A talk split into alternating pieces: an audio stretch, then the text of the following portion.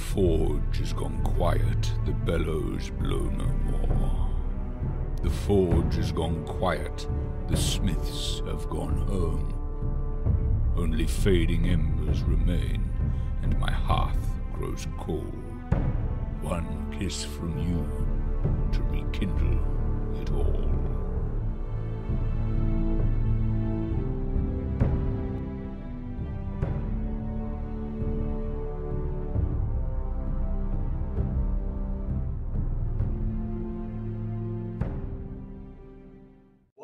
To Queen of Embers. It's episode 64. Um, we just recorded a kind of pre-game session, which you've probably already seen. Thus, why we look like we're in the same clothes, still writing the same books, still. I'm Drinking always the same drinks. shirt now. That way they never know. That's right. I'm always in the black shirt. Um, yeah, it's it's game session 64. Uh, so a few things. Uh, Adam and Mike are back from being sick. Uh huh. Or Adam's back from being sick, as Mike is back from playing a video game. Yeah, it's true. Uh, uh, Tim is out in California. Uh, the Chiefs won the Super Bowl, yeah. so the whole city was shut down today. No school, no work. Um, city, some city wild, yeah, No right. Uh, so people were camped out the night before, Oh, like yeah. 1 a.m. in the morning. oh yeah, It's insane. it was insane. Yeah, Uh, did they ever get a idea what the total count was? I don't know. I know the world. They said the World Series was 700,000 people packed downtown. Yeah. Excuse me, packed downtown. You were expecting a million or something. That's I don't insane. think it hit it's a more. million. I think it's crazy. It's more than the population of Kansas City packed from like Grand Street down to Union Station. but it was yeah. Yeah. but it was 30 degrees out. I Yeah, don't think they hit that a was my million. thing. It's like I'm not gonna go take off work to stand in sub freezing weather. I saw the video and I saw Patrick Mahomes like pounding Catch a a beer. beer? Yeah, shotgunning beer on the. but you know what? Well deserved. You know, Yeah. You- good job, Patrick Mahomes. But uh, football aside, uh, Tim is out. Sports. Chiefs won. Sports ball. Score all the points. Uh, we're here to roll some math dice and pretend to be elves. Welcome back to Queen of Embers, and we're beginning Act Seven tonight. Act Seven of eight. So we are getting dangerously close toward the end, and I think maybe we should just kind of start where we left. Well, we'll start first. Maybe we should go through. Let's ask first. What does Adam? What do you and Mike remember where we left off? Uh, I remember us being uh, put through the ringer as uh, we attempted to fight Graf, and uh, Graf left, and he basically said, "This isn't over." Um, I'll get you and your little dog too. yeah. So I, I still have yet to find out if Darwin actually survived. I assume he did, but Perfect. Well, if that's where we're, let's start where you, you both left off. We can pick right up with where everyone else started. So, Jason, what happened after that? So we uh, we're dealing with it a little bit because Warren's on the ground and he's not moving, and so we're a little bit concerned about that. Um, so uh, uh, Eugene runs over. Uh, he's not a healer in any way, uh, so he just does what he's been doing lately and puts some tincture on it. And that worked pretty well. Warren comes around. Uh, we realize he's really banged up. He kind of gives himself a cursory glance and realizes he's got hours to find some sort of treatment or bad things will happen to him. So uh, we, we kind of weigh out our options at the beginning of where can we find somebody who can treat Warren. And really, there's only one option, uh, and that was Emil Frosch. uh, he's kind of the only doctor we have anywhere access to because the rest of them are across the river. Mhm. And so we, we realized we're going to have to go into to the camp to find him. And uh, so we, we grabbed some things. Um, I, I recovered the broken blade of Graf Frederick. I've Got that. Oh. Yeah. Uh, so we'll figure out what's going to happen to that one day. Uh, um, Throw in the river. Uh, no.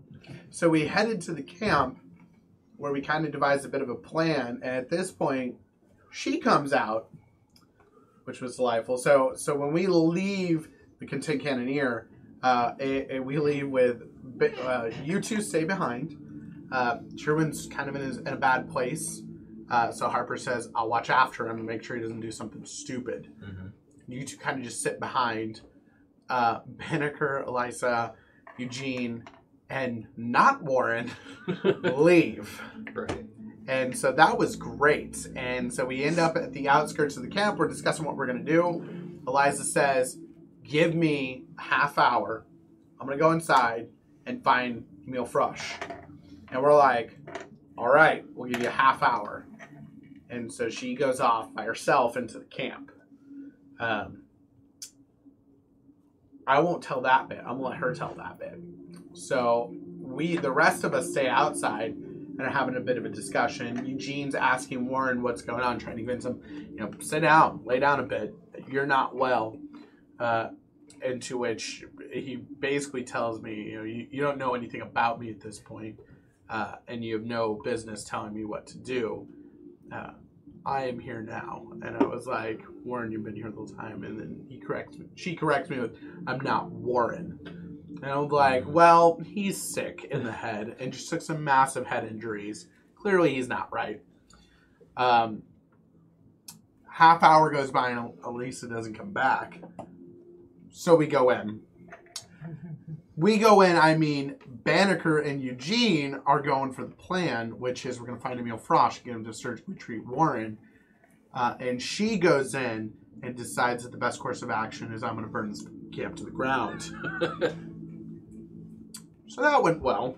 Yep. Uh, I tell Banneker, you deal with Warren. Question mark. Uh, I'll go find Elise, and I take off running, and I come around a tent. And we'll pause here. Let's turn to Elisa. So, Kay, what's happening? So Elisa was sneaking around the camp and managed to disguise herself. Um, she snuck by a couple martyrs who didn't recognize her, even with the posters being up, thankfully. Um, and she went towards the windmill, but she uh, couldn't find anybody in the windmill, so she turned towards Graf's tent and saw one of the martyrs from the pub, uh, from the Content Cannoneer. And he called her over, and she walked over and managed. He couldn't figure out who she was, thankfully, so he asked her to go get uh, him some bandages and such to try to um, heal himself or work on himself because he was bleeding and grievously wounded still. Um, so she goes over, gets the things from the uh, stores and everything that he asked for, and she comes back. And at that time is when apparently um, Eugene was recognized across the camp. Why would you? What, what happened? What happened, Eugene? So I come around the corner of this tent. Oh, like, it makes sense that Emil Frosch is going to be in the middle of the fucking camp. I'll go look for her there. And immediately run into two uh, munitions plate clad soldiers uh, that go, He's got the broken blade of Graf Roderick! I can get him! it's a big sword. You can't mistake it. Yeah. It's yeah, it's a huge sword. Yep. Yeah, well, Yeah. that didn't go well. Yeah. Continue. So, uh, so he gets called out, and as they call out to go after him, um, Elisa turns and stabs the martyr straight in the neck, Marauder. kills him. Or yeah, the marauder that's sitting right next. She to killed her. a god. No, well, no, she, she knocks him out. Oh, I knocked him out and then I killed him. Uh-huh. I mean, okay, so I knocked him out and then I killed him, and then I stole the bandages back off his corpse because waste not, want not. And then I turned and shot one of the other martyrs down and blinded them. Somehow, I I don't know what happened to Lisa in that moment. You guys had a ton. You guys, they had surprise first off, Nice. and Yeah. then Tim had like a. s- Uh, he took yeah he took her Banneker had halfway a down. ton of turns. Yeah, Yeah. but Banneker got like three turns in a row. So Um, regular surprise and then is normal. yeah. Shit. Yeah. So uh so Banneker took the martyr halfway down and then I blinded the martyr and ended up killing it. Um one of them. Marauder. Soup stained prophet. right. Soup all over. Stained So, uh, everywhere. So and that's why they're never coming back, so he doesn't have to say it correctly. what's funny is that crusader was named Balake. We- For some Bala- reason we did have that name down. I'm not Oh, that's right cuz she screamed Balake. Yeah. And then um But So then know. that that last martyr takes off running as uh, Warren decides to go on a spree of burning every tent he can find. He was Warren was doing this. She entire, can find. She was doing She- this the entire combat. Like Yeah, she wasn't all of fighting us at all. fighting. Everyone was fighting, and she was just going around to tit to She's tit, igniting just tits. igniting every Yeah. single tit. So That's the- really intense. So the so that yeah, aha, aha, I got that. Very intense. And then they, Uh, they took all the supplies out of the windmill and burned all of those to the ground as well. And Warren scared off a bajillion dogs. Mhm. Yeah, They, randomly. they're like, I'm gonna bite you, and he goes, "Ugh!" and like and all of them, like all six dogs, were like, I'm out. I'm out. That makes sense why she got what she, the disorder she got. Like evil eye. She gave What- it dogs. and then we we stole two horses.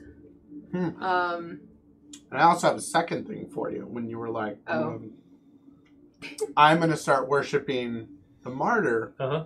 Uh, I stole their their idol. yeah, stole the idol out of Graf Frederick's uh, tent. That's awesome. Yeah, Before it's they got, That and they got burnt down, Emil and then too. burnt that down. and they got Emil. we got a Yeah. meal, and we took him back towards the boat. But of course, we can't get to the boat or anything. So um, Banneker took a horse Mhm. and swum. It swung across. Swum. Swing. Swam. Swum? Swim. It's swim. I don't know. Swam across. the- Word took horse across water, and um, Elisa broke the rudder on the martyr's ship. Sorry, you guys just didn't sink it. That would It have was taken just a the lot it more was work. just the dinghy. It wasn't like the main Oh, big okay. ship. Okay. So their their ship is it's it's now disabled, and then uh, we got back on the boat and we took off to Old Lork. Nice. Screw this place. That's right. So we pick up.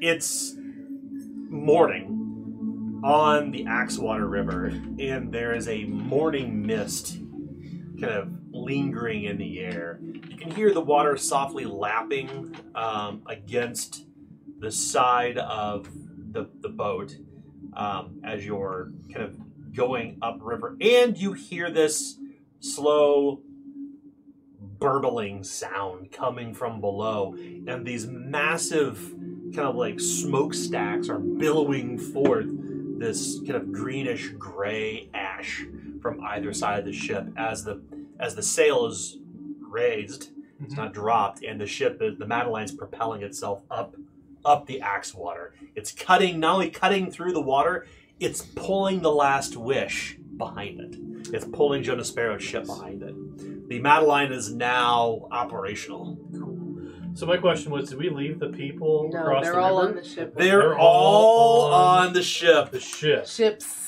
Yep, they're on the Oh, ship. We're just not eating for days then. Okay, got it. What are you talking about? We got cream dice and pickles. Yeah, we're fine. Oh, fuck that'll, yeah, we that, do. That'll, that'll feed the Uh, whole village. Yeah. Speaking Also, they were of supposed which, to bring food. It's fine. there was cream dice and pickles. Those Because- bastards ate my ship! Not only have you My taken, pickle. not only have you taken on people from Stowe, you took on the Gralsteaders Yeah. Yep. And others, Mhm. and now the ship is awash with activity. Mm-hmm. There must be 40 people on this ship, not including yourselves. The galley, fortunately, the Madeline will house most of them down below, Mm-hmm. but there's barely any privacy to be had save for in the captain's cabin top deck. But already, Banneker has set them to work. Sher- Sheriff Renault de Grey is taking, taking command of the people, uh, along with the uh, Gralstetter woman, uh, to kind of quell any kind of bickering back. It's only been 24 hours, and, Okay. and you left Stowe in your wake, and these people who were transplanted no less than three years ago, men, women, and children, are now on the ship.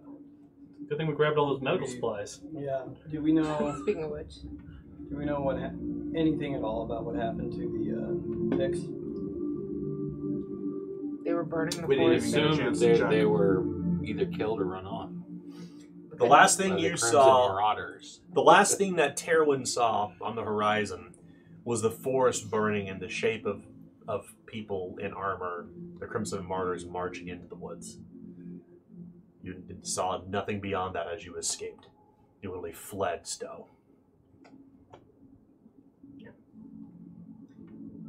The morning is here, and the ship smells, of course, of the strange, smelty, kind of burning coal, perhaps. That's, but the, the whole ship is just like literally it's vibrating to some degree, and there's some confused looks on faces that are here, but uh, obviously they're going to get accustomed to it. Um, but uh, Sammy Newhouse, as he's down below in the engine room, so to speak, um, the entire the entirety of the Madeline is now self-propelled completely. Awesome. You've not had to drop uh, you don't have to drop oars at all, and you're moving upriver. The morning mist kind of yawns open, and there's a light snow falling overhead. And that's where you all awaken. A long night, a very long night. Your eyes still a bit bleary from smoke, stinging. You all are very, very tired, as you were suffering from sleep, sleep deprivation at this point, because everyone uh, will suffer uh, 15 physical peril. Uh, Terwin didn't sleep at all. Nobody slept. Right? Correct. That's why you're all suffering from sleep deprivation. But yeah, no, I was just saying it, if even if we got one, which wouldn't count, uh, one hour, Terran wouldn't have slept at all. Period. Sure. Um, and ever since we got on the ship, Terran has been looking um, off in the direction, like if if we saw them on the on the port side, he would be looking off the port side of the the boat Mhm. from then until now, and he is still looking off the port side of the boat. Eugene is going to uh, try and find a way to rest easy. He's been running on nothing but tincture for days. Unfortunately, finding rest on the ship that is now overcrowded is incredibly difficult. Mhm. In fact, one may say, as long as you are aboard the ship, traveling upriver, you will have many restless nights.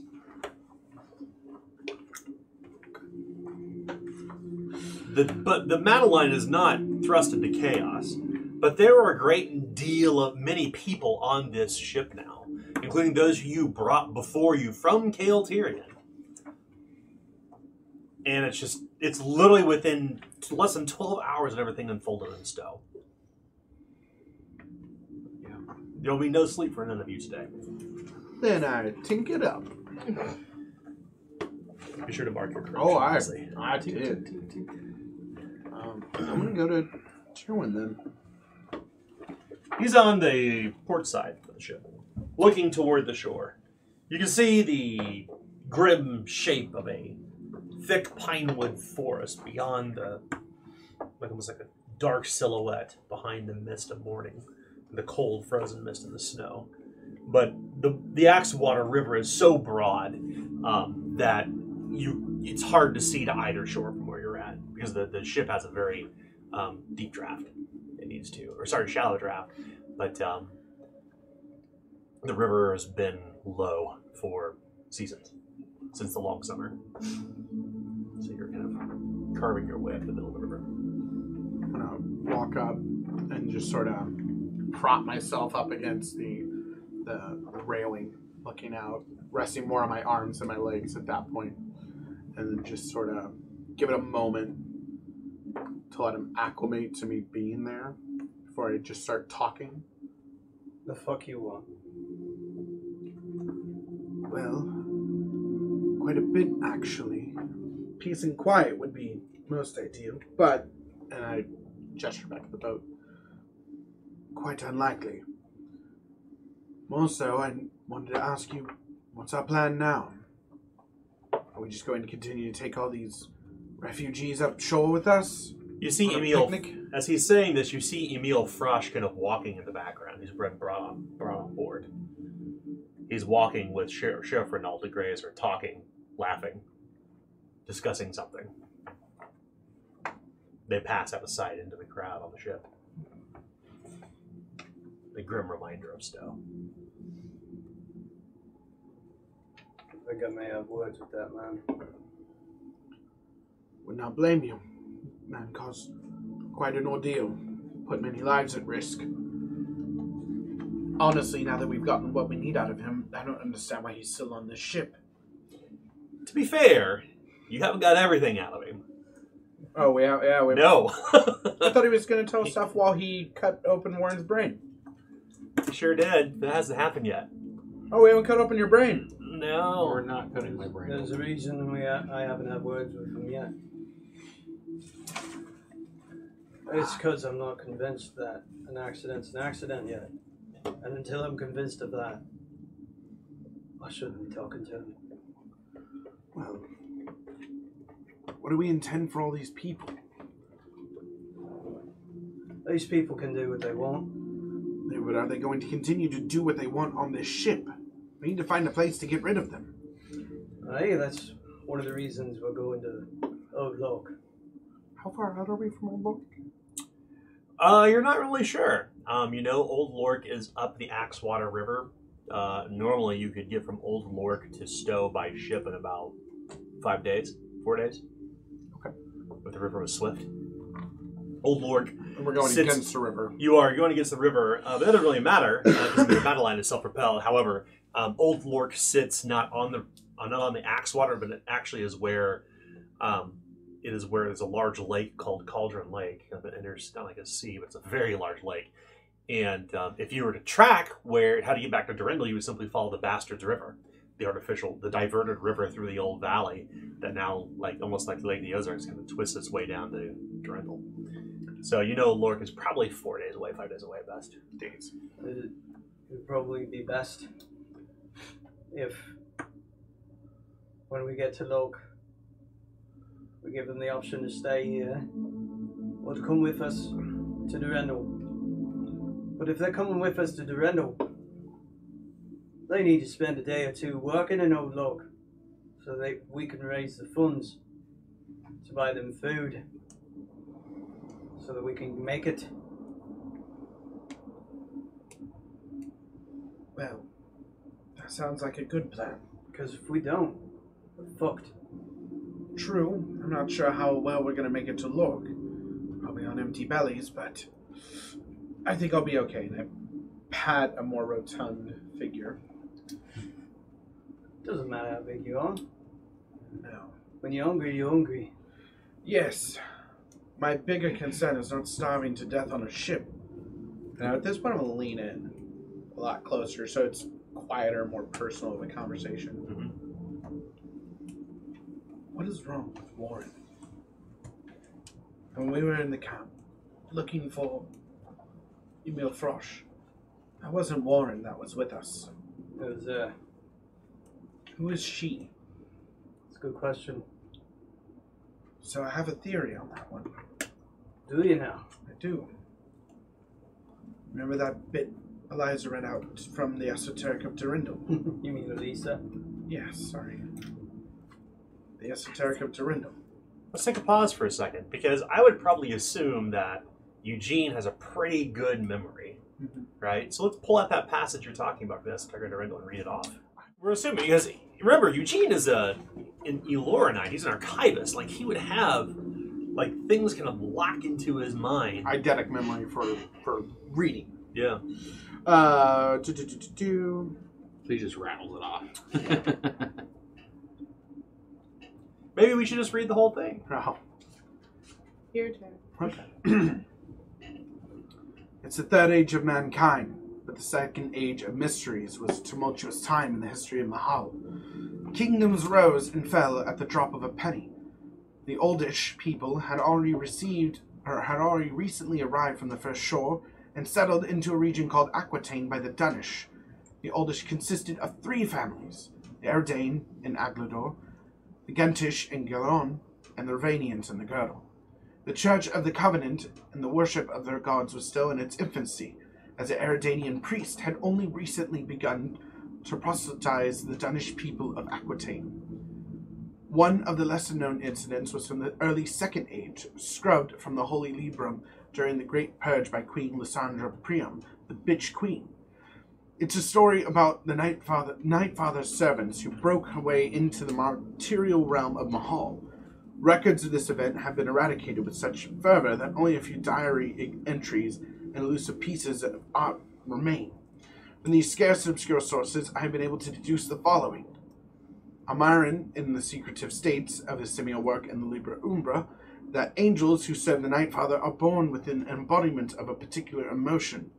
One such was a powerful angel, whose name is lost to time. Like all of the Night Father's servants, she was a unique expression of the Night Father's emotion at the time of her creation.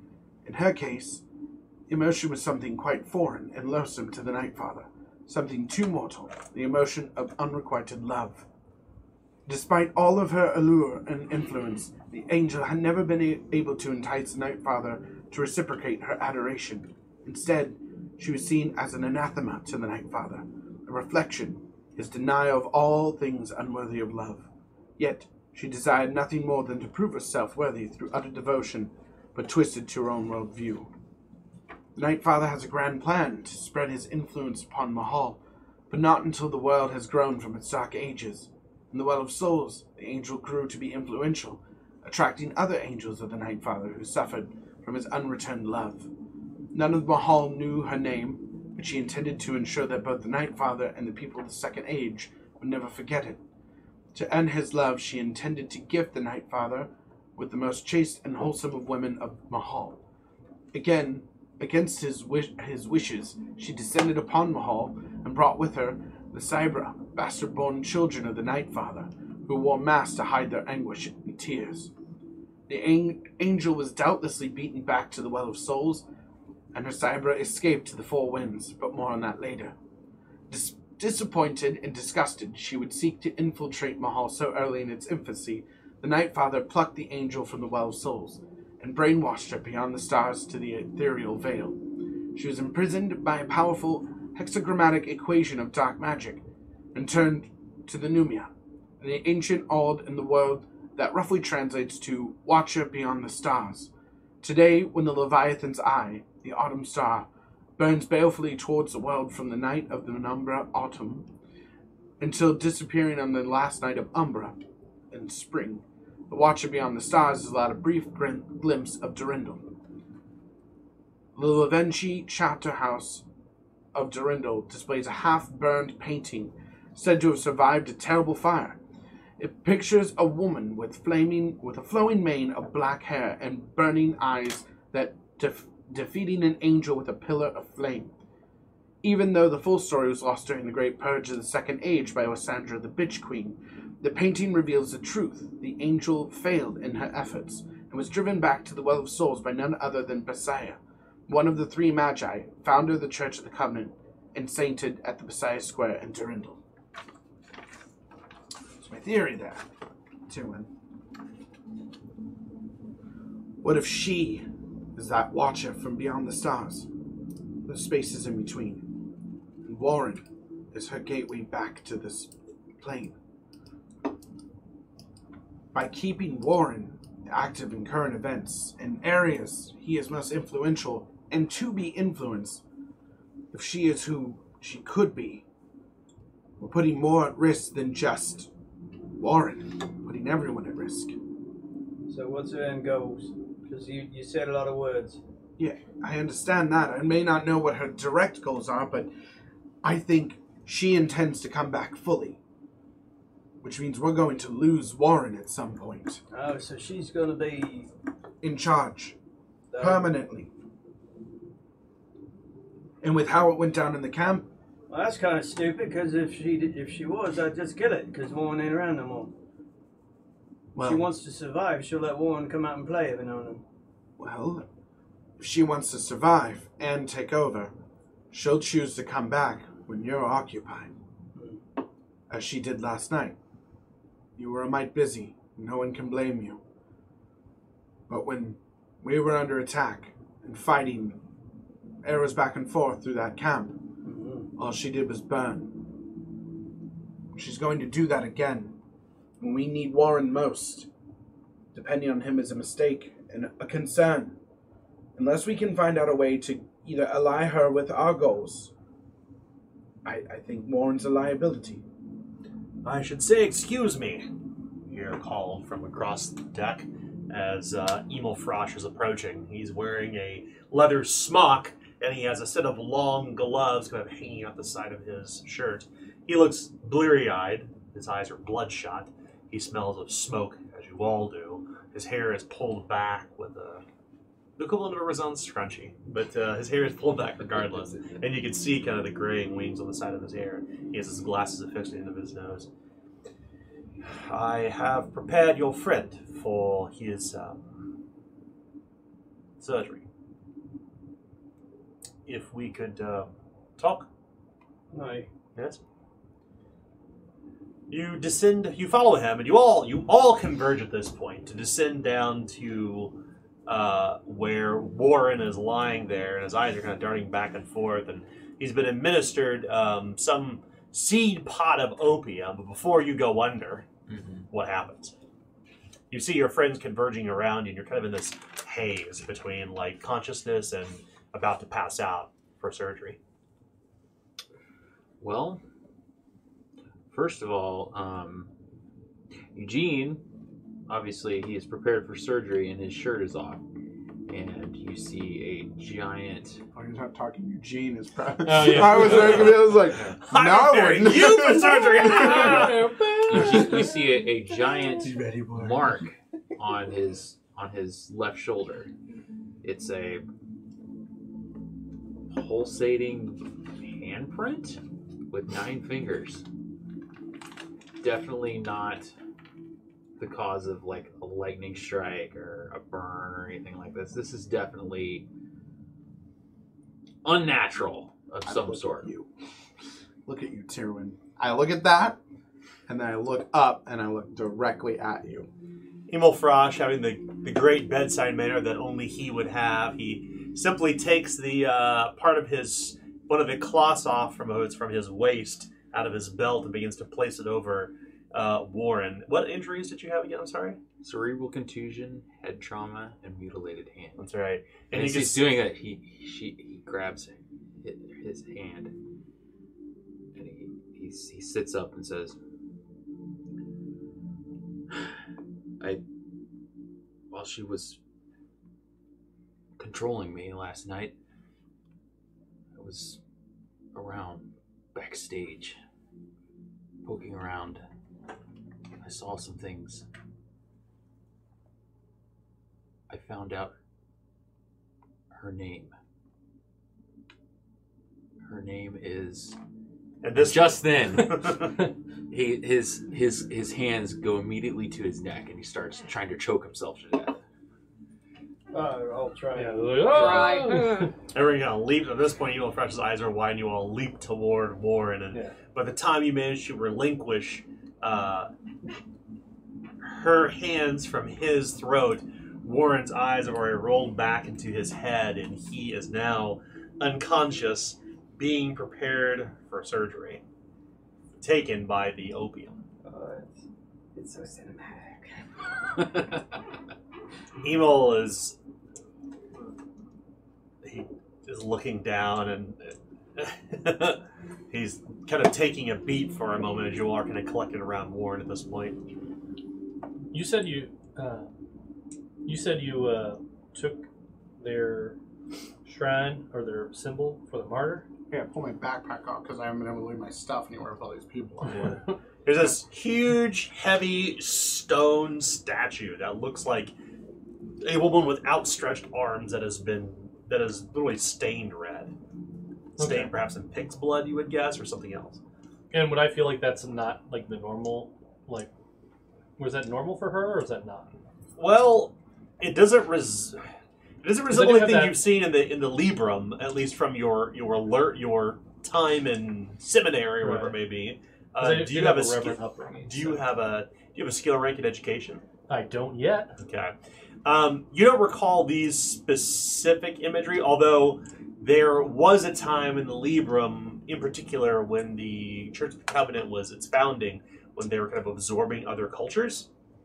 And there are other cultures in the world that do depict a woman uh, who they called a they called a crimson martyr, uh, or the in this case the red revenant, Mhm. uh, the maiden of the maiden. Uh, she is a Valkyrie of sort that uh, she ferries along dead soldiers to the Well of Souls, and she's also a figure of vengeance. Um, in particular, fiercely protective of mothers and children. Okay. Um, yes. let me take a look at that. Um, Miss Harper would. Uh, I I hope Warren won't mind, but uh, I think I might say some prayers while he's uh, under. I turn it over to you. Woman won't mind, but she will. Well, to be fair, I don't give a fuck To about her. fair. To be fair. The Red Revenant relic is one encumbrance.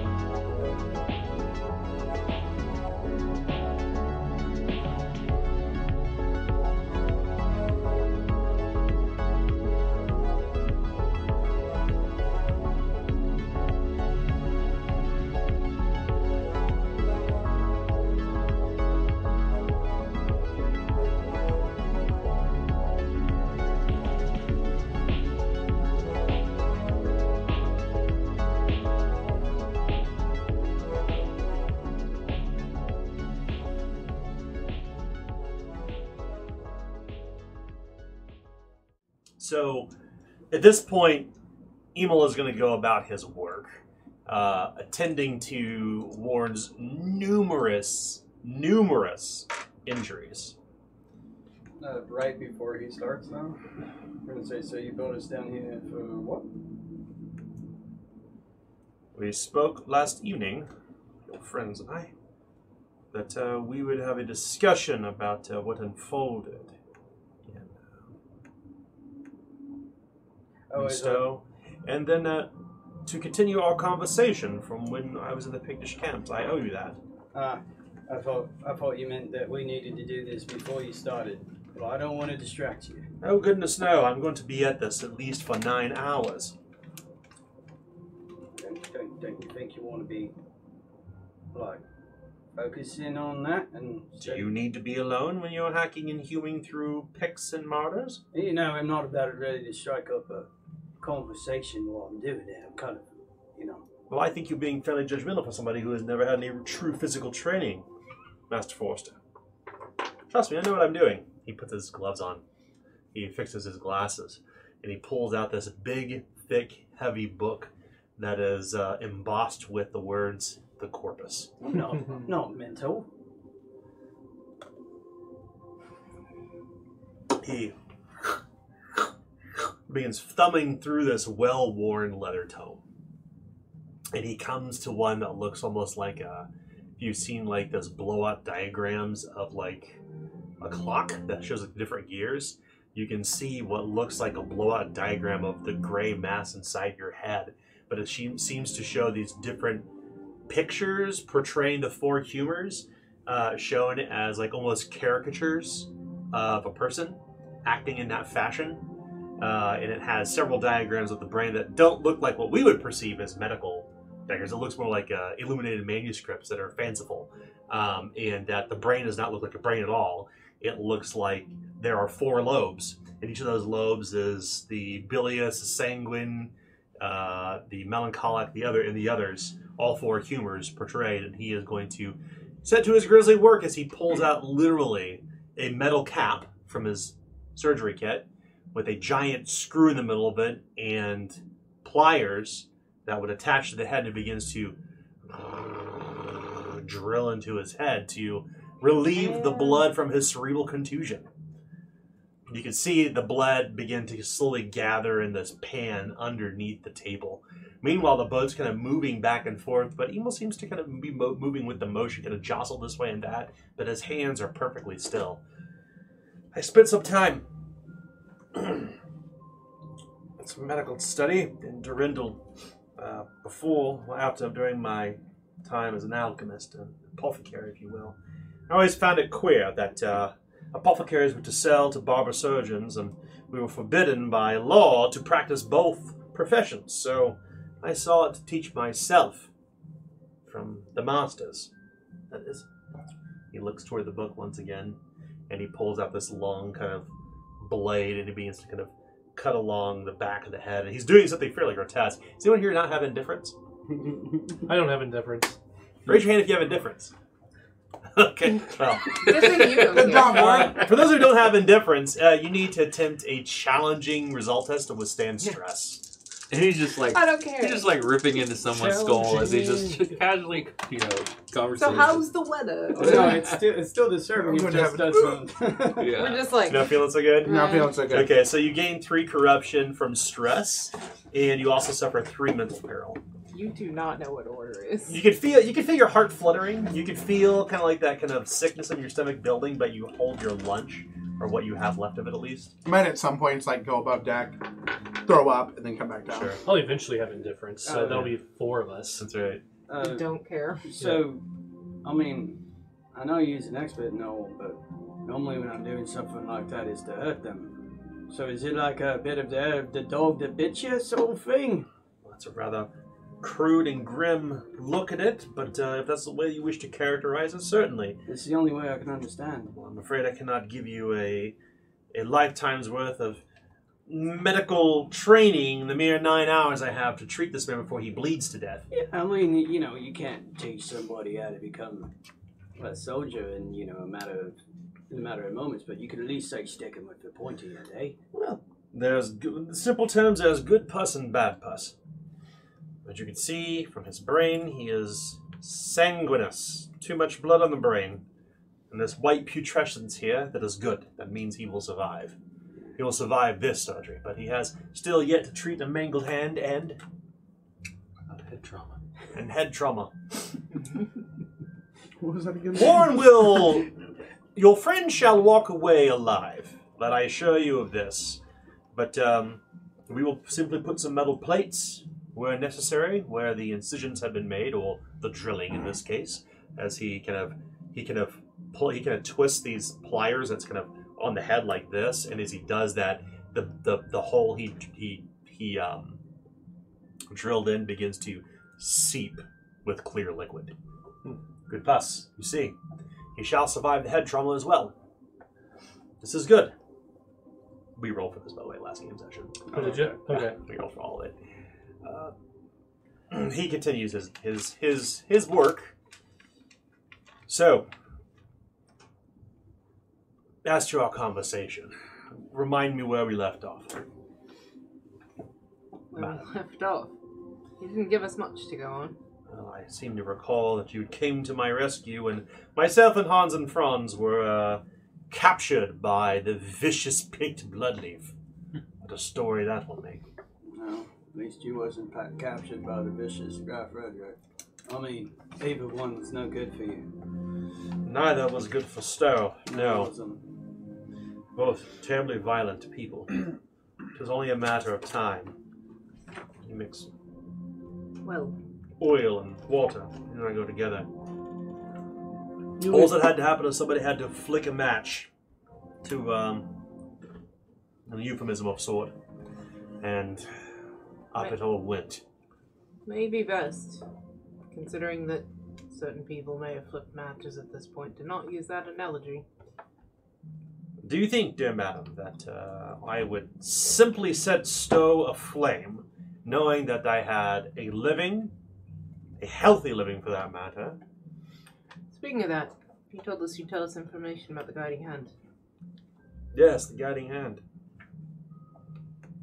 We spoke a bit more about other things too. But, uh, if that's where we have to start, fine. I know this much about the, the guiding hand. They are a ruthless organization that uh, have uh, that have controlled Durindal's trade for some time. Price fixing, collusion with other merchants, Gildan merchants for that matter. They have worked behind the scenes to ensure that prices fall uh, within their desires. Not too unsurprising, they are guild masters of a sort, but uh, as I'm sure you can surmise from their rather sinister sounding name, they work from behind the scenes. They are not instigators or guild masters themselves, but without a doubt, robber barons. The Ravine Girdle is rather um, is a battleground of sort for such things, knowing the strife that is unfolded and uh, the girdle and Baglador for some time. But they do their business on the east side of the river, so it does not interfere with the business of Old Lork or the other gangs. Not to say that the Guiding Hand is a gang by any means, but uh, they are controlled by very powerful people, primarily a man named Bruno Lehman. When you had first come to the camp, I certainly thought you may have been assassins of his, if you quite recall. And why would he have sent assassins after you? Well, as I mentioned, my friend, Eustace Adelard, an old friend from Durindal, when I was paid, I was paid in merchant favors and scrip. 1,000 gold crowns it was marked by Bruno Lehman. I suspected that Eustace had been caught up some dangerous game. You know of the soot-stained prophet, I trust. I do. Then you know of the then you know of that Eustace Adelard has given up all his worldly possessions and sides with the workers of Durindal. He would not have a thousand gold crowns to pay. Particularly for this batch of Madame Geneva that was particularly special. What was so special about it? Well, to be quite frank, a Madame Geneva is inexpensive to produce. It is produced in a still, uh, caustic, combustible in some cases. He seems to skip over the whole part about stove blowing up, but uh, Mhm. uh, however, it is not inexpensive to produce. Uh, If I were to produce enough Madame Geneva to match a thousand gold crowns, it would have filled this ship twice over. No, this Madame Geneva was special, he says. I told you I spent some time as an apothecary, he's saying this as he begins to tap this little hammer to put the first plate on Warren's head, where he shaved it with a straight razor. I was an apothecary before a physician, as he's kind of tapping on each of those little, little pins. Like kills like. Any generous amount of medicine can turn, be turned into a poison. The same is to be said for Folkbane. Enough laudanum, and you can turn it into, you can weaponize it to a poison. Yeah. The Geneva that I produced for my good friend uh, was a, was laced with Folkbane.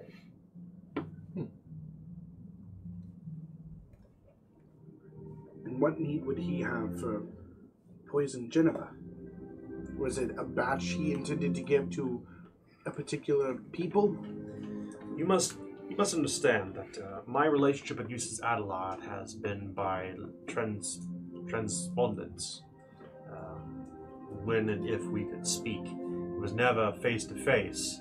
After all, Eustace was in Durindal on the other side of the stead wall, and I was here on the Axewater Valley in the Axewater Valley. So you've, So you've never met him. I told you, he and I go way back in Durindal. Well before he joined the Thirteen. All right. For his needs, I cannot say, but I suspected that he was in trouble. And I knew that if I didn't do this thing that would put Eustace's life in jeopardy the people that he works with, 13. I think he's caught up in a dangerous game in over his head. And I did not think to question Eustace when he made this request, for I knew that if if he was being guided to do this, he uses the word guided very definitively, that it would put Eustace and his loved ones in great danger, and endanger myself and the people of Stowe. Well, you think he was guided to do this as I uh, hold up our wanted paper? I don't know who was Julian Coventry. He points toward the name on the bottom of it. Wait, Oh, my memory's not serving right. hold for a moment. You don't know who Julian Coventry is? He's some hanger-on in the Baroness's court. So you do know the name. Name sounds familiar, but uh, I was. I am not a member of the Velvet Throne. He holds his hands up like this. Not by a long shot. I don't. I don't traffic in those circles. After all, I am just an apothecary. He says as he continues his grim work.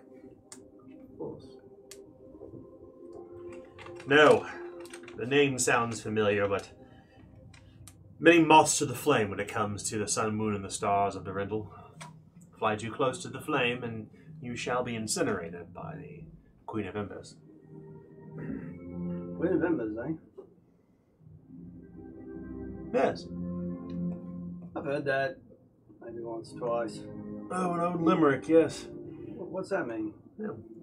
I shall sing it for you, and you can tell me what you think it means. This is a very familiar tune, at least to any Durindaler. The forge has gone quiet, the anvil lies mute. The forge has gone quiet, no more does the hammer fall. Only fading embers remain, and my hearth grows cold. One kiss from you to rekindle it all. I could go on. It, I trust, trust me. It's dread. It's a dreary limerick. I feel like I've heard it many times before in, a, in another life. Hell, Right, like maybe sixty-three more times, sixty-three times or so, Something. something like that. yeah. regardless, the uh, the limerick is not in reference to the Baroness, but one cannot help but make the comparison between the two. I'm certain you're well aware that uh, he kind of looks around to make sure nobody's around.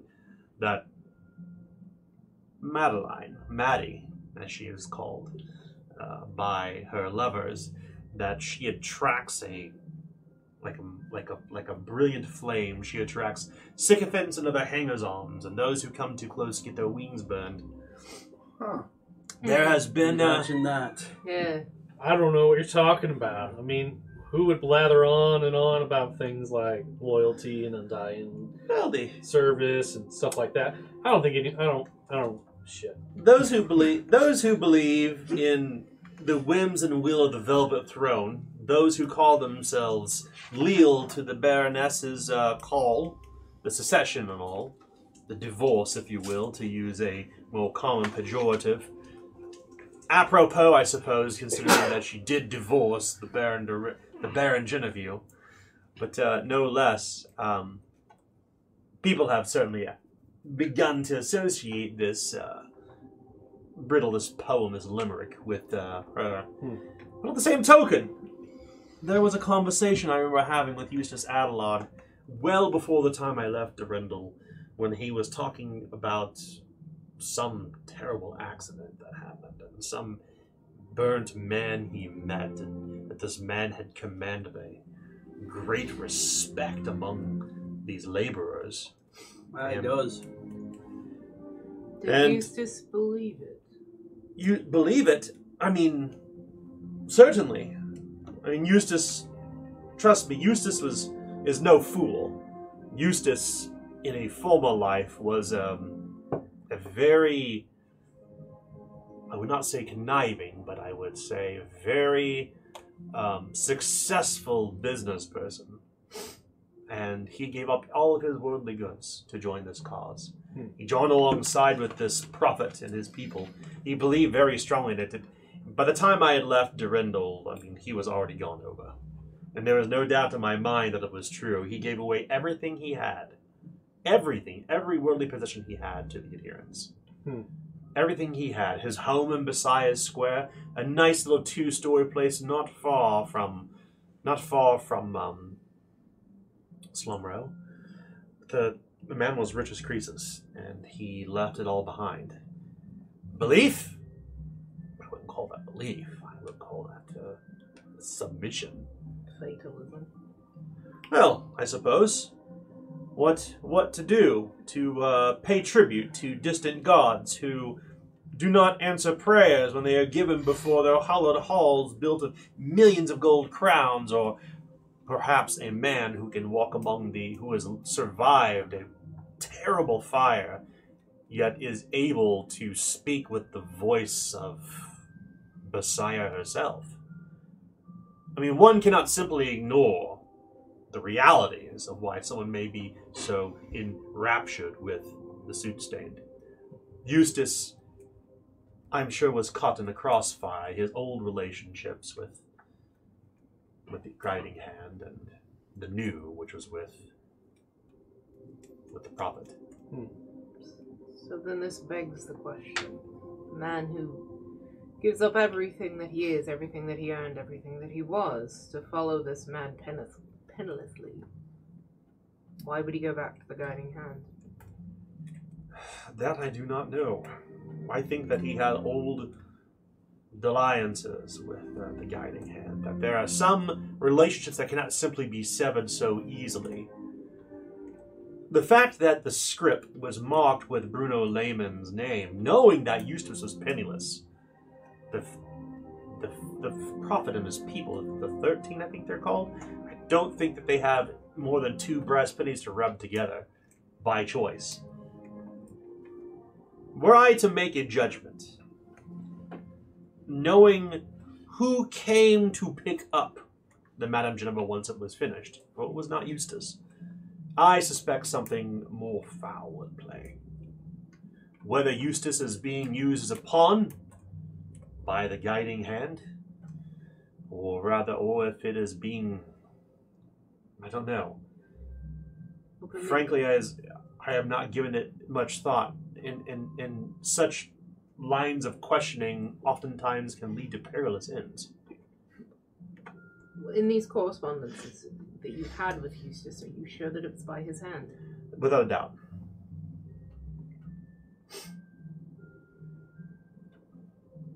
So who picked up Jeddah?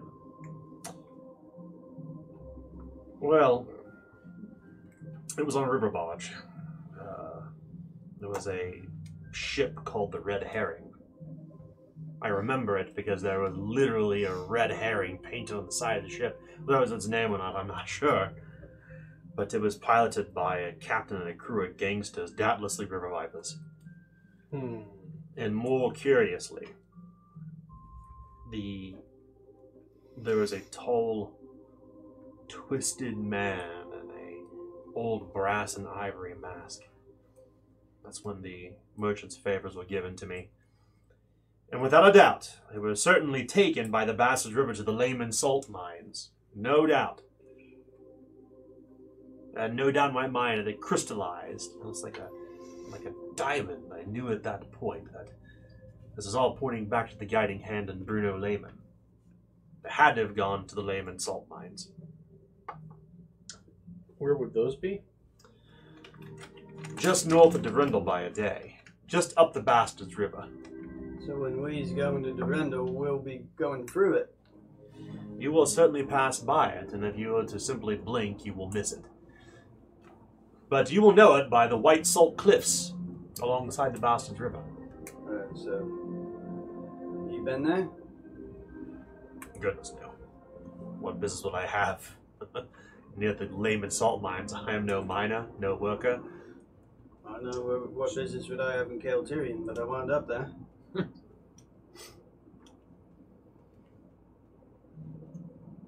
So that may be our next stop then. Oh no, our next stop is Old Lork. Well, after Lork then. We have a few passengers to disembark. A few. A lot. Looks up at the Very sounds well. above. Have you been to Lork? Because I've only been to Old Lork. I don't believe I've been to Lork. Right, I've You never say heard of it. libraries. Would you mind handing me that uh, that bone saw there? I will pick it up and hand it to him. He lifts up Warren's hand gingerly, up, looking at this mangled, mutilated mess of flesh and bone. I think I shall try to save it. He puts the Upstairs, bone Eugene. saw down. Now, I think that this will Roger? require some Yes. delicate, some delicate work, and uh, frankly, I don't think you want to see what I'm going to have to do. So, if you wouldn't mind excusing yourselves, uh, perhaps we can re-adjourn when the sun goes down. This will take some time, he says. Yes. As you wish. Emil nods. Emil, Emil nods, and you kind of adjourn back to the captain's quarters, uh, just yourselves. So what do you think of this man's character? Well, I think he's still callous. I think he's still unwilling to admit what damage he's done. I still think he's arrogant enough to think that he was still in the right for everything he's done. Still thinks the Pictish are to blame. Still is willing to and let fault fall on everyone but himself. If he weren't working on Warren, her, at the moment, I would want him put out of the ship. Yeah, next time Warren's around, I suppose we should restrain him. Way he can say what he wants. If she's willing to silence him so violently, I believe she's willing to dislocate a shoulder to stop him. Hmm. So you went to university, right? Hmm. You didn't play any silly games when you, you, you after hours when you was done studying and you was drinking. Oh, it, she'd make him pat. She'd make him fall asleep for a bit. Ain't gonna kill him. No, I never played any games like that. I That's always what spent my we time reading. I suppose I should have done that, huh? Hmm. What do you think? He's a selfish prick. At the end of the day. He is. Like, it doesn't matter. He's not going to give us much information, to be honest, that we don't know. It Ask seems. us to make place. There's a bit, knowing that it was the River Vipers that picked up. To be honest, he's going to guard Eustace so hard that I don't know that there's much information else that he can give us. Other than he could put us in contact with Eustace, if that's what we wanted. But is that what we want? I want to solve this bloody mystery and I want to move on. Well, we now know there's a large shipment worth thousand gold of poison that's been brought to a mine close to Durindal. Yeah. Why am mine? Because it's controlled by the guiding hand, and where else do you keep things? Yeah, but a warehouse in a city where you intend to use it makes more sense. Not if there's guards that would potentially look at shipments. If it's outside of Durindal, they don't have the That's wherewithal what, to look what at do it. you use a thousand crowns of poison? An entire town. Uh, either, either that or a party. That's what I'm thinking, a celebration. And what's the biggest event upcoming? Well, either for that or the biggest event that already occurred. Well, no, that wouldn't work. Never mind. Um, Or a secession celebration. Bingo. yeah. Alright, what do you think of Emil? Well, I wouldn't say he's good people. He's obviously an opportunist and a survivor. He'll say whatever he can to get out of a sticky situation. I don't I mean we can trust him as far as we can throw him. And if that's overboard, then well, that's about as far as we can. Mm-hmm. So you don't believe his words? I mean, I think he'll tell us anything we want to know as long as he thinks he's gonna benefit from it, right? Well, he's living, and that's his benefit right now. So, do I we... mean, I'm, I'm just saying, don't do what you did last time, but well, I mean, just ask him normal questions. Do we think that an accident was an accident? I wouldn't doubt it. There was a lot of money that he probably lost. If you think about it. Uh, that's probably going to motivate him more than the lives of some people in the town, too. Honestly, I don't think he set the fire on purpose. I do think he was an idiot. Because he thinks he knows everything. So he walked away from it, thinking that, well, he couldn't have made something explosive, right? He knows what the fuck he's doing. That's quite insightful. Well, that's what I would assume. But he had an entire store at the granary, right? That granary blew up along with the rest of his store. Why would he have lost his profit margin? I don't think he gives two shits that he potentially killed an entire town, an entire group Settlement of people. Yeah. Don't think he cares. One way or the other, he's probably more upset with the fact that he has a few less gold crowns that will be coming his way. So I don't think he said it on purpose. I do think he's a fucking idiot.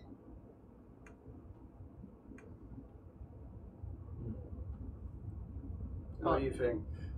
Think an accident's an accident?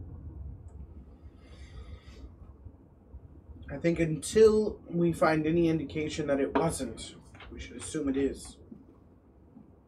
The moment we start assuming it's not an accident is the moment we're going to start seeing things that make it not an accident. I think it's quite likely two reasons either as it is an accident, or Frosch is a loose end, being tied up by a much more powerful player in a much bigger city. Time has passed at this point as you've been discussing and talking back and forth in the captain's quarters, and at some point, Warren, bandaged, and apparently in good spirits, as best spirits as he can muster, Obia. he wanders in. As you So- look outside the captain's the captain's window, you can see that it's already nighttime. So You've been with, on the- you've with been the on- cerebral contusion, um, I will remain unconscious until I've recovered. So that means You've I've been, been tinctured. I've been tinctured. So Yeah. I'll take my. Uh, You have is been it- is it- tinctured. it's three, right? One. One. One. Okay. You have been tinctured, my friend. That's Jason. He knows. These have to take a tincture per injury. Yeah. If he wishes to ignore all three, and yeah, you want to do. You want to ignore all three. uh, I'll just do the one. Okay. Okay.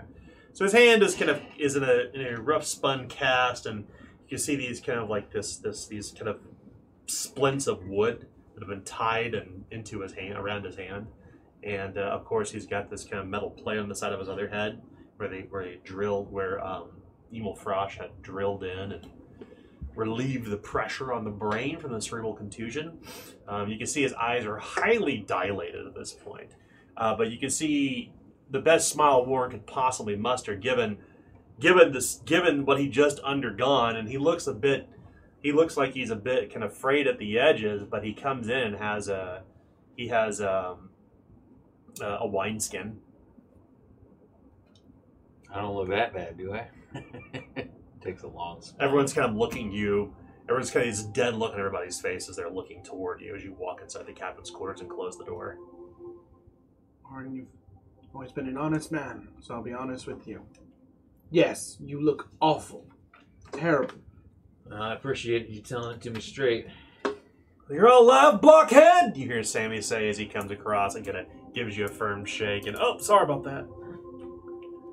I managed to make it through. I've seen worse. It's good to hear. You look like shit though. You smell like it too. well, Sammy says. it's kind of hard to use the privy when you when you're under. You know what I mean? Uh, I do. Well, at least it took the time to clean you up, I suppose. Yep. You still stink. Look, I'm gonna take some air with Aileen Woodward tonight. We're gonna do some chit chatting about what to do next. Cappy, you know, Banneker told me we're going to Old Lork. Yeah. Let us not linger too long. I'll take the air. You come see me when you're done. We'll catch up. Get a drink if you can. All right. It's good to see you, buddy. Thank you. They, they shake arms like this. And the two Gralsers part, leaving just the five of you here. You talk to Emil? I did. And I'll uh, walk forward and I'll I'll give you an embrace. Cameron's not very affectionate, but he's still It's a bro hug. It's a mhm. yeah. three claps in the back and walk away. Awkward high five at the end. Glad you. You Well, made, you made it too. I thought you was dead. Sometimes I wonder. Well, now he's a holy man. Get it? Does that point to my head? Right, that makes two people I want to throw off this boat. Two. Always one for making jokes. Emil, you. Might be a few more. I'd take that wrestling fight match any day. Just come on. How, how are you faring? And I, I saw that there was you too. I saw that there's a lot that happened in that fight. It's not a thing that touched me. Her clothes are a bit tattered and ripped, but she appears to be whole, Unharmed. Yeah. unharmed. Your eyes deceived you. Your blood was trickling in your eyes in the sweat, but she has managed to. She somehow managed to escape with her life. Not a scratch on her, just smoke across her face and hair. I fared all right. Still the bad leg, but there was a brief moment where Graf dislocated my other knee. But he was nice enough to put it back when he hit me again. So that was nice, I suppose. Got that going for me. You know what else you got going for you? Well, I also have this handy, brand new, and I unsling my pack again and unwind the the relic blade of Graf Frederick that's still shattered. Handy new wall ornament. And I don't know what I'm going to do with this yet, but it's quite nice. Throw it in the damn river is what you should I'm do not with throwing it. it in the river. Do you know how much this is worth? Is Your life? You think he's just gonna let you have that? He knows you have that. You are a dead man. You throw that overboard right now. I'm throwing it overboard. He's not going to trust that it got thrown overboard. No, he's going to come seeking me down. At least now I have a bargaining tool. Far, Yeah, Or is that that- he'll stab you with. As far as No, I reckon, no, he's coming. broken. He's coming after us, whether we like it or not. He is. If one of us is wielding it, it's gonna mess with his head. I, I, And one of us has it, he doesn't. Exactly. well, if it's at the bottom of a river, no one got it. I say we get back. He'd swim for that What do- damn what do you thing. I say we then he get. can sink in his All armor. right, all right, all I'm gonna hold up the, the broken, just the handle portion. We get back Think to you could Old teach Lord. me, Tywin? We put it back together. We Yeah. have someone do it. I almost hit Warren with it. Listen, do you know what that is? Yes, I'm well aware of the legend that's around it. Right, it's much more important than just one man. It's an heirloom to the whole fucking kingdom. Harper looks nervous. He's like, this is not a good idea. Yeah, yeah, I understand. Were we supposed to just leave it in the tavern? then? Yeah, he ran out on so- That makes it ours by conquest. Uh. So, knowing that you've kind of discussed this to its well frayed ends, we should end the conversation about Graf's Blade for now because nobody is going to give here, and we should Yeah. move on. Harper wa- like literally watches his hand with this. He'll have nothing to it. So our next move is to go to Old Lork. what else do we have? Anything else to go on at this point? Oh, now apparently we stopped and buy some mines. Right. And, Unless we uh, pay it no mind. Uh, I have to make up for last week I wasn't here. Three bucks. I missed. I missed So- the quietness in the Wow. It was so nice. While we're there, we're going to see about getting some food. Alright. We're going to see about doing what we need to to make our journey back home. And uh, I need to have a talk with both of the leaders of these two communities that are with us and let them know that of, of my intentions. If they want to go all the way to Durindal, they can. But we need to find a way to feed people. So we may be in Old Lork for a day or two, or if necessary, even more, but hopefully not. I don't want to be in Old Lork for too long. A lot of trouble in Old Lork. Well, the good news is we're one of the few ships that can get back out of it.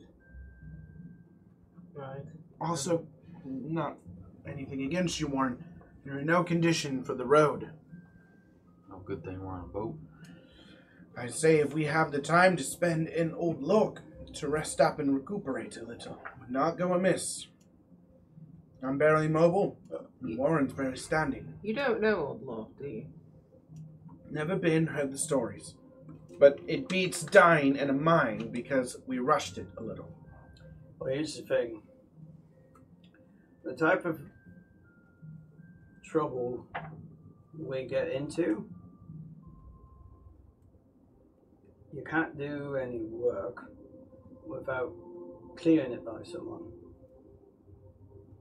That's all I know. I don't know who to fucking clear it by, but uh, And I just, something to point out. Um, we know somewhat the reputation of Old Lork, and you happen to have a piece of paper that proves out that none of our faces should be seen in that fucking place. Mhm. Just a point. Alright, we might have a bunch of knife men coming aboard. Right. Most likely, what we probably need to do is drop all of these people that are not coming with us. And if they are coming back with us, we need to know exactly who. Because if somebody gets on this ship, that's quite a pretty penny on our heads. So we head up to Old Lork, and then we head to a mine. That's the So, plan. so what we're saying is that uh, the community leaders cannot leave the ship because the community leaders are the only ones that are going to recognize all the faces, and they will be near the gangplanks, both of them, making sure the comings and goings of the people that was in their community. Yes. Sound like a plan? So Works for us. Mm-hmm. And uh, if we are leaving the ship, which I imagine we will, we'll go together. well, we can't be the only ones with a price on our head in Old Lork, can we? Right. However, we might have the biggest currently. Oh no. no, I don't The think so. biggest and easiest to take out some of us. Well, some, sure. Hi. All right. So while we're waiting, I suppose there's uh, a couple conversations we can have, but uh, You were saying something earlier, Huh? right before you went under. Yeah. I said some. I was about to say. Hang on a moment. And uh, so put your hands on the table. And I'll grab them. What was you saying? Okay. He has a mutilated hand at this point, so you're going to immediately add a day to his recuperation for mutilated Oh man. An additional day. They res- he restrains you. Would you say that he manhandles him? That's four You months. literally have That's to four What months. hell? It's two corruption per punt. I'll take it. Yeah. He's I gonna suppose, die by yeah. the end of this. Just Is from there any corruption for you doing that? Probably one corruption is being completely oblivious to Yeah. Warren's. This hand ain't doing anything to you. It ain't going anywhere. You were saying. Her name was. Wait a second. I don't remember. She must have been poking around while I was under. It's gone. That's convenient. Oh, her name is Nisgon. No. Don't be making stupid du- jokes. This is serious business. When I say that, I mean it. Whoever's got the esoteric Arendelle, you've had some time to look through it. You found anything? Because if this ain't figured out soon, I don't know how much longer I got. I'll always be here in the background, no matter what. She's in control. So she, I'll always be here. she can't make you go away, right? Forever? No. If you kill her, you kill me too. I understand that. But there's no way that she can kill you. You thinking, right? I don't know. I don't have all the answers. She doesn't talk to me. Well, because, you know, if there's a point of no return, I need to know it. Because I can't Right. say. I hate to be morbid, but I imagine you wouldn't want to be prisoner for the rest of your, your life, right? I can't say when that point is. Alright. But then I won't. You'll know it when you see it, though. Will I? Hope so. That'll be for you to judge. I won't have a say in it. I'm going to guess it's when he's burning people and not tents. You're one to talk. You damn near tor- you tortured a man to death. Yes. And I think I was justly punished for it and just dropped my language. Still, there is a stain of blood on the floor. I'm not saying what I did was good, Warren, but I think if you lose control, there, it's only a matter of time till you're burning people and not tents. Alright, alright, alright.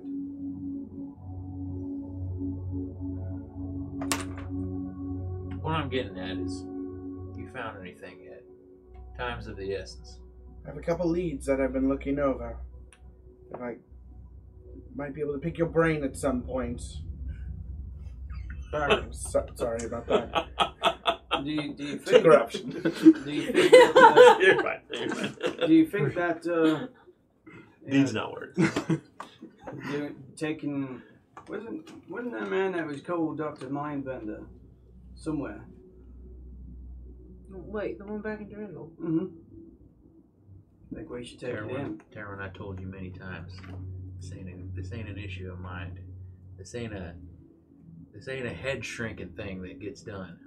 This is Mole. something taking up residence that can't be taken out with drills and pliers and knives.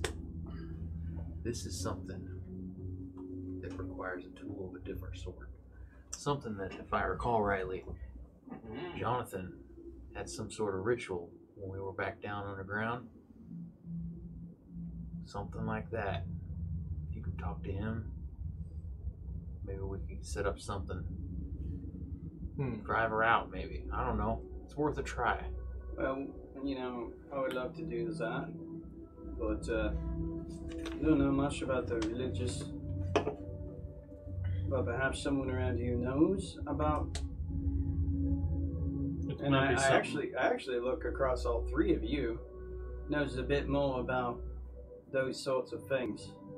It's all up here. She knows it. It might be something the It's just holy tricking man her. knows. It's just tricking her to get her to say it. She knows a lot of things that I don't. What do I you never think- learned how to read. Here I am. What do you think the chances are that we actually find a holy man in Old Lork? I mean, it's a city. It's bound to be someone holy, right? It's the old rich man through the needle, through the eye of a, thro- a needle. Maybe. I mean, y- We there's a can, lot we of can at people, least look. there's a lot of people. You know, somebody's going to be bound to try and save them. So That's not a bad idea. We could talk to, uh, yeah, we talk to him, see if there, that's thing something we can use. Because yeah, he got something from that tomb. He wrote something down. Mhm. Maybe we give a look at it. Mhm. Maybe. I don't think religion is necessarily what I'm going for. You know, Um, I revere revere the poison cradle, and that's just to get her eye off me. You know, I these other gods you you follow, I don't think any of that sort of works. I don't hold them in any reference. That ain't my upbringing. It's definitely something to look into. Horrors beyond your capability of withstanding and could break as a person. You, you reckon? There, there might be something that might push you beyond your mental facilities and break you as a person. Do you suppose if we lured her to the surface at some point and subjected her to those same devices, we could break her and thus break the link to Warren? You know me. I'm a I'm a man that lives in the world shaped by it. She ain't like that. She's something more. She's she's made of sterner stuff. She ain't gonna be privy to that sort of thing. She ain't gonna she ain't gonna be swayed by those winds of mere mortals and whatnot. and we will close out here for Queen of Embers for tonight. Okay. Uh, we will continue next week with episode 65. We're only four more away from episode 69, where all rolls of 69 are considered a critical success. Everybody, give yourself uh, 300 reward points. for Yay. points. Yeah. Alright. Advanced tier, here we are. Uh, we will continue next week. Thank you for your patronage. Thank you for watching. Thank you for tuning in. Hope you enjoyed tonight. A little bit of a, a- a- a shorter episode, uh, but obviously we did some character building stuff. A new move to advanced tier, which is always fun. So um, we'll see you next week on Queen of Embers. Bye. Bye-bye. Bye-bye. Bye.